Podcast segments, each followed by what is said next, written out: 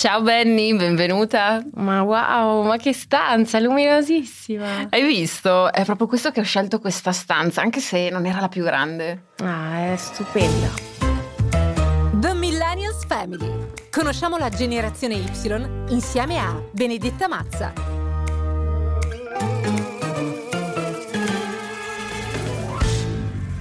Chiara Franchi è nata a Borgotaro il 25 giugno del 1980 e quindi entra anche lei nella categoria millennial o generazione Y, di cui faccio parte pure io, Benedetta Mazza. Noi millennial siamo nati fra gli inizi degli anni 80 e il 1996. Non siamo nativi digitali. In poche parole siamo la generazione fra quelli che usavano la cabina telefonica al posto del cellulare e spedivano le cartoline d'estate e quelli che appena nati hanno già un profilo Instagram praticamente una grande famiglia. Sicuramente un po' strana, una famiglia di ragazzi e ragazze che hanno dovuto affrontare un cambiamento in corso d'opera. Abbiamo dovuto imparare un nuovo vocabolario nelle relazioni, sul lavoro, nella comunicazione e nella vita in generale. Oggi siamo qui con un'altra fantastica millennial di questa grande famiglia che vogliamo conoscere meglio. Ci siamo ritrovati tutti in questa grande villa sul mare per passare qualche ora assieme e scoprire sogni e difficoltà di questa famiglia strana. Siete pronti? Senti Chiara, io ho visto che ti sei portata un sacco di cose, vedo lì una rivista di moda, questo ovviamente non mi stupisce perché so che questo è il tuo mondo, però vorrei, vorrei capire, è nato prima il lavoro o la passione per questo mondo e si è tramutato poi il lavoro? Allora, è nata decisamente prima la passione. Io sono una fanatica, un'appassionata di moda, ma perché vedo nella moda uno strumento di bellezza, uno strumento di luce, un modo comunque per eh, rendere le nostre giornate migliori. E piano piano è diventata anche poi una professione. E così, appena finito l'università, ho iniziato immediatamente in, in questo fantastico mondo che ormai, come dire, fa parte della mia vita da più di vent'anni. Senti, ma infatti questa è la difficoltà, no? per, i, per i ragazzi in generale, seguire le proprie passioni. Cioè, a volte la necessità fa sì che si sposti l'obiettivo. Secondo te è giusto portare avanti insieme le due cose o è possibile in realtà? Ah, è possibile, ma è fondamentale perché il senso di, una, di un'esistenza, eh, secondo me, c'è nel momento in cui una persona fa qualcosa eh, per la quale la mattina quando si sveglia è felice, qualcosa che riempie le giornate, qualcosa che oltre ad essere chiaramente una fonte di reddito e di sostentamento, di fatto è un qualche cosa che fa con gioia, con piacere piacere e io sono riuscita ad unire queste cose e non potrei fare diversamente. La moda è proprio una parte di me, è un modo mm, con cui affronto in un qualche modo la vita a, a tutto tondo. Anche perché tu hai scelto un tipo di percorso che se vogliamo ti ha spostata molto dalla tua origine, ma soprattutto vorrei capire quando è stato il click che ti ha permesso di capire che poi sarebbe diventato effettivamente un lavoro. Allora, è iniziato da ragazzina, nel senso che io abitavo in un piccolo paese della provincia di Parma dove la moda era qualcosa che si guardava davvero tanto da lontano. Eh, eh sì. Era proprio un sogno e l'idea di in un qualche modo riuscire piano piano a toccare con mano quello che era così distante è stato per me una sorta di missione. Per cui ho fatto l'università, ma tutto quello che mi ha guidato durante appunto i miei studi è stata proprio l'idea che alla fine io là dovevo arrivare. E una mattina durante una lezione di una grande manager di Dior che entrò, mi ricordo in aula con questo carisma, questa grande una sua allure incredibile, pazzesca. Eh, io l'ho guardata e ho detto "Io un giorno voglio essere così, un giorno voglio entrare in una stanza e ispirare le persone". Ma senti, siccome noi comunque siamo non siamo ovviamente nativi digitali, ma ci siamo dovuti interfacciare con questa realtà che in modo così prepotente è arrivata no? eh, ad essere la nostra vita in qualche modo, si è intersecata perfettamente. Io ti chiedo, ma ci sono secondo te dei, dei miti o qualche, qualcuno da seguire sui social o è fuorviante la moda attraverso quello che dimostrano i social? Perché oggi cioè, le due cose si sono un po' unite, però in effetti è difficile, no? È, è difficile e anche se vuoi un po' pericoloso, perché l'idea in un qualche modo di seguire qualcun altro ci fa un po' perdere la nostra identità. Secondo me è corretto avere delle persone che ci ispirano, ma è altrettanto importante trovare la propria unicità, trovare la propria essenza e propria, il proprio taglio, no? Un po' come nelle mode. Oggi tutto va di moda, ci sono 2500 tendenze, non tutte vanno seguite. Bisogna trovare la propria, quella che ci calza a pennello. No, e vero, così vero. anche per quanto riguarda tutto il resto, io credo. Sì, ma io vedo anche una penna stilografica, siccome io ho letto i tuoi libri, devo dire che un po' questo concetto tu l'hai trasportato all'interno delle tue pagine, sei già al secondo libro, che poi anche questa è un'avventura che non so come è nata, perché poi la nostra generazione è questa cosa, no? il fatto che si riesce a procacciare forse delle occasioni inaspettate e bisogna cogliere, cogliere la palla al balzo. È assolutamente così. Io credo che una delle mie più grandi capacità sia stata quella di coltivare le relazioni con le persone, anche anche direttamente, anche grazie ai social, anche grazie alla parte digitale di cui tu parli.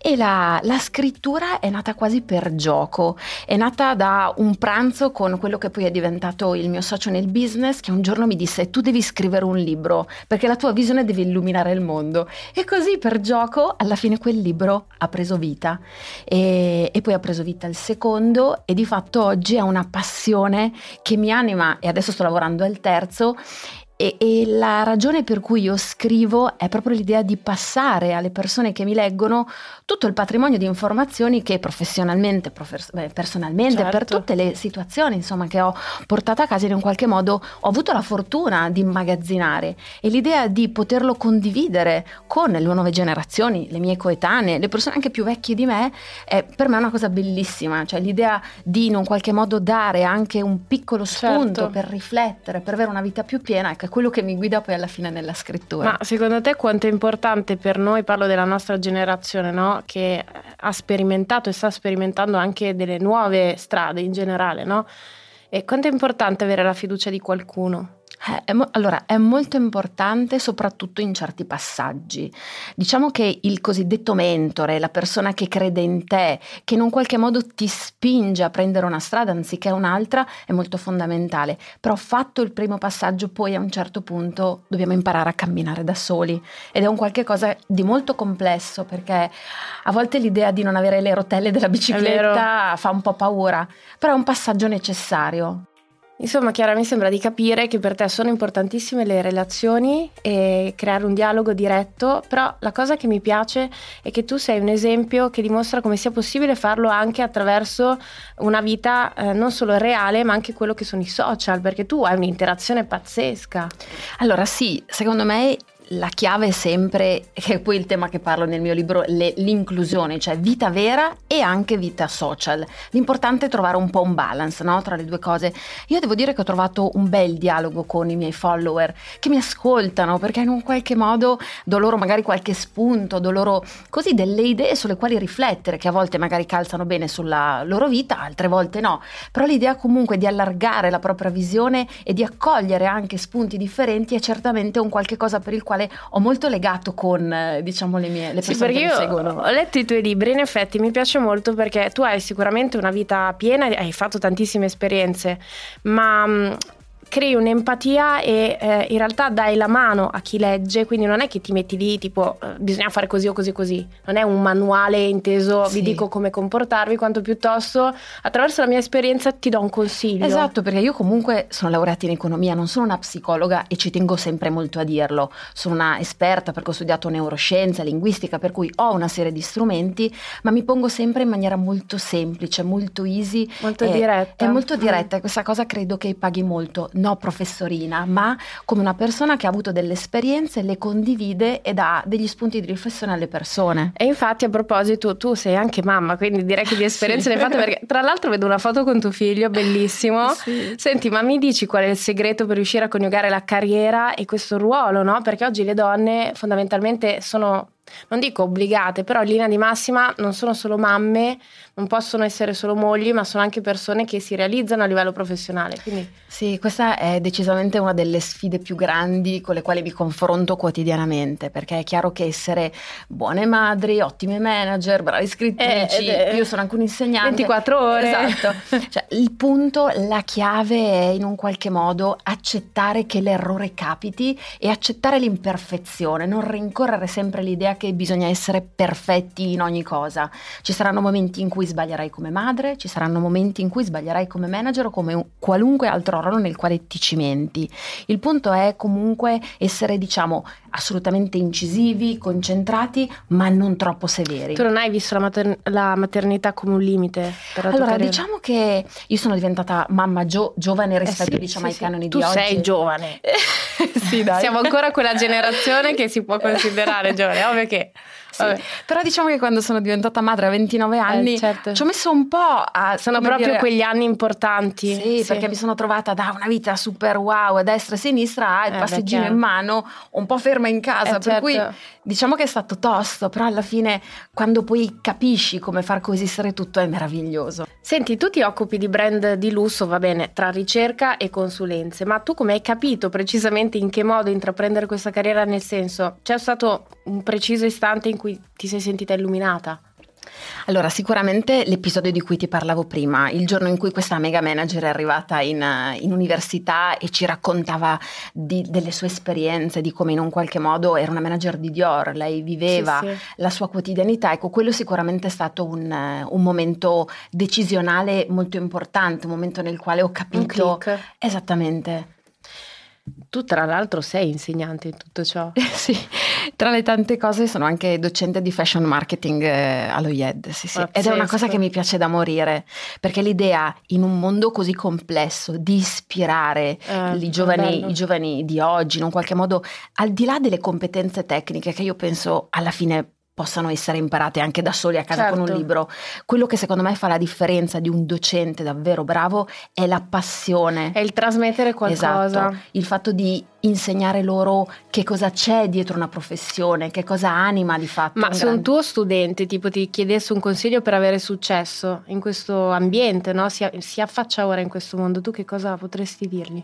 Allora, io quello che dico sempre ai miei studenti è che devono studiare la parte tecnica, ma devono essere persone ricche, devono comunque allargare le proprie conoscenze a tutto quello che è lo scibile possibile, che sia viaggiare, guardare film, ascoltare musica. Quello li rende davvero persone ricche e poi gli insegno costantemente a comunicare, perché molto spesso le persone non sanno comunicare, fanno dei progetti straordinari, ma non li sanno vendere, non li sanno raccontare e non sanno raccontare loro stessi. E quindi una cosa sulla quale molto spesso mi soffermo è proprio questo, gli insegno a raccontarsi, gli insegno a valorizzarsi e in un qualche modo a fare in modo che le persone che incontrano durante la loro esistenza, che sia mh, per la vita personale o professionale, riescano a vedere tutto quello che di bello loro hanno. È vero, avere una sorta di trasparenza, ma invece se parlassimo di difficoltà, una difficoltà, la prima che ti viene in mente per chi chiaramente voglia di intraprendere una carriera. Allora, oggi il mercato del fashion, al netto dell'entusiasmo che magari io ho intrinsecamente, è molto complesso. È molto complesso perché è complesso il mercato, le dinamiche sono toste, entrare in realtà oggi di un certo livello è sempre più difficile e in generale siamo tutti molto bombardati da notizie non buone. Questo sicuramente fa sì che i giovani di oggi che si approcciano al mercato siano molto Abbiano un po' sfiduciati. paura, sì. Sì, e la- il fatto che sia difficile fare carriera, perché di fatto... Ma quanto ci vuole di competenze e quanto c'è di, di- di caso, di fortuna nelle due cose? Perché poi vanno di pari passo, secondo Allora, me. io penso che la fortuna sia un elemento che esiste, ma di fatto sia molto sopravvalutato. Io credo che alla fine il- la- la- quello che è la determinazione, Mm. la volontà e la fatica che uno fa a livello di peso specifico conti molto di più. Poi è chiaro che tutti noi nasciamo con dei talenti, ma se poi i talenti Certo. li lasci lì No, no, li devi chiaramente sviluppare e devi Sì. dare l'occasione al talento di trovare di un- anche una, esatto, una, una situazione giusta per esatto, dimostrare il proprio potenziale. Esatto, a volte si sentono delle persone che dicono: Ah, ma sai, io non sono portato, io non sono predisposto. Eh, io penso, penso che questo spesso sia una scusa.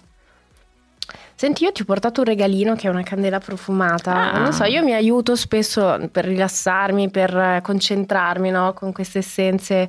Cioè, tu quanto... re- mi penso a te, no? Che, che è una vita piena di cose. Allora dico, quanto tempo magari riesci a dedicare, no? Proprio a questa, a questa questo momento di introspezione? Allora, io cerco di ritagliarmi tanti momenti di solitudine, perché per me sono momenti fondamentali, proprio perché è una vita estremamente frenetica, ogni tanto ho bisogno di fermarmi, sedimentare, anche da un lato per apprezzare quello che tutti i giorni mi capita, perché la mia tendenza, la tendenza di tante persone è guardare troppo avanti, guardare sempre quello che c'è dopo, perdendosi noi poi di fatto quello che di bello magari in quel momento abbiamo.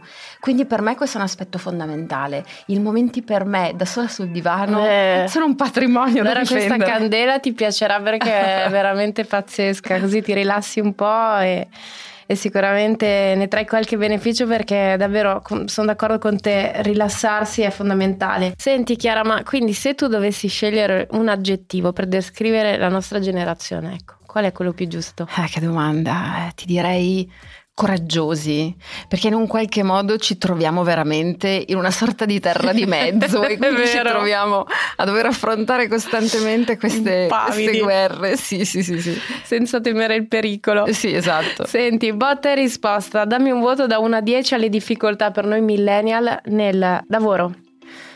8. Sentimenti? E 10. Eh, amicizia. amicizia 6 e mezzo direi. Mm.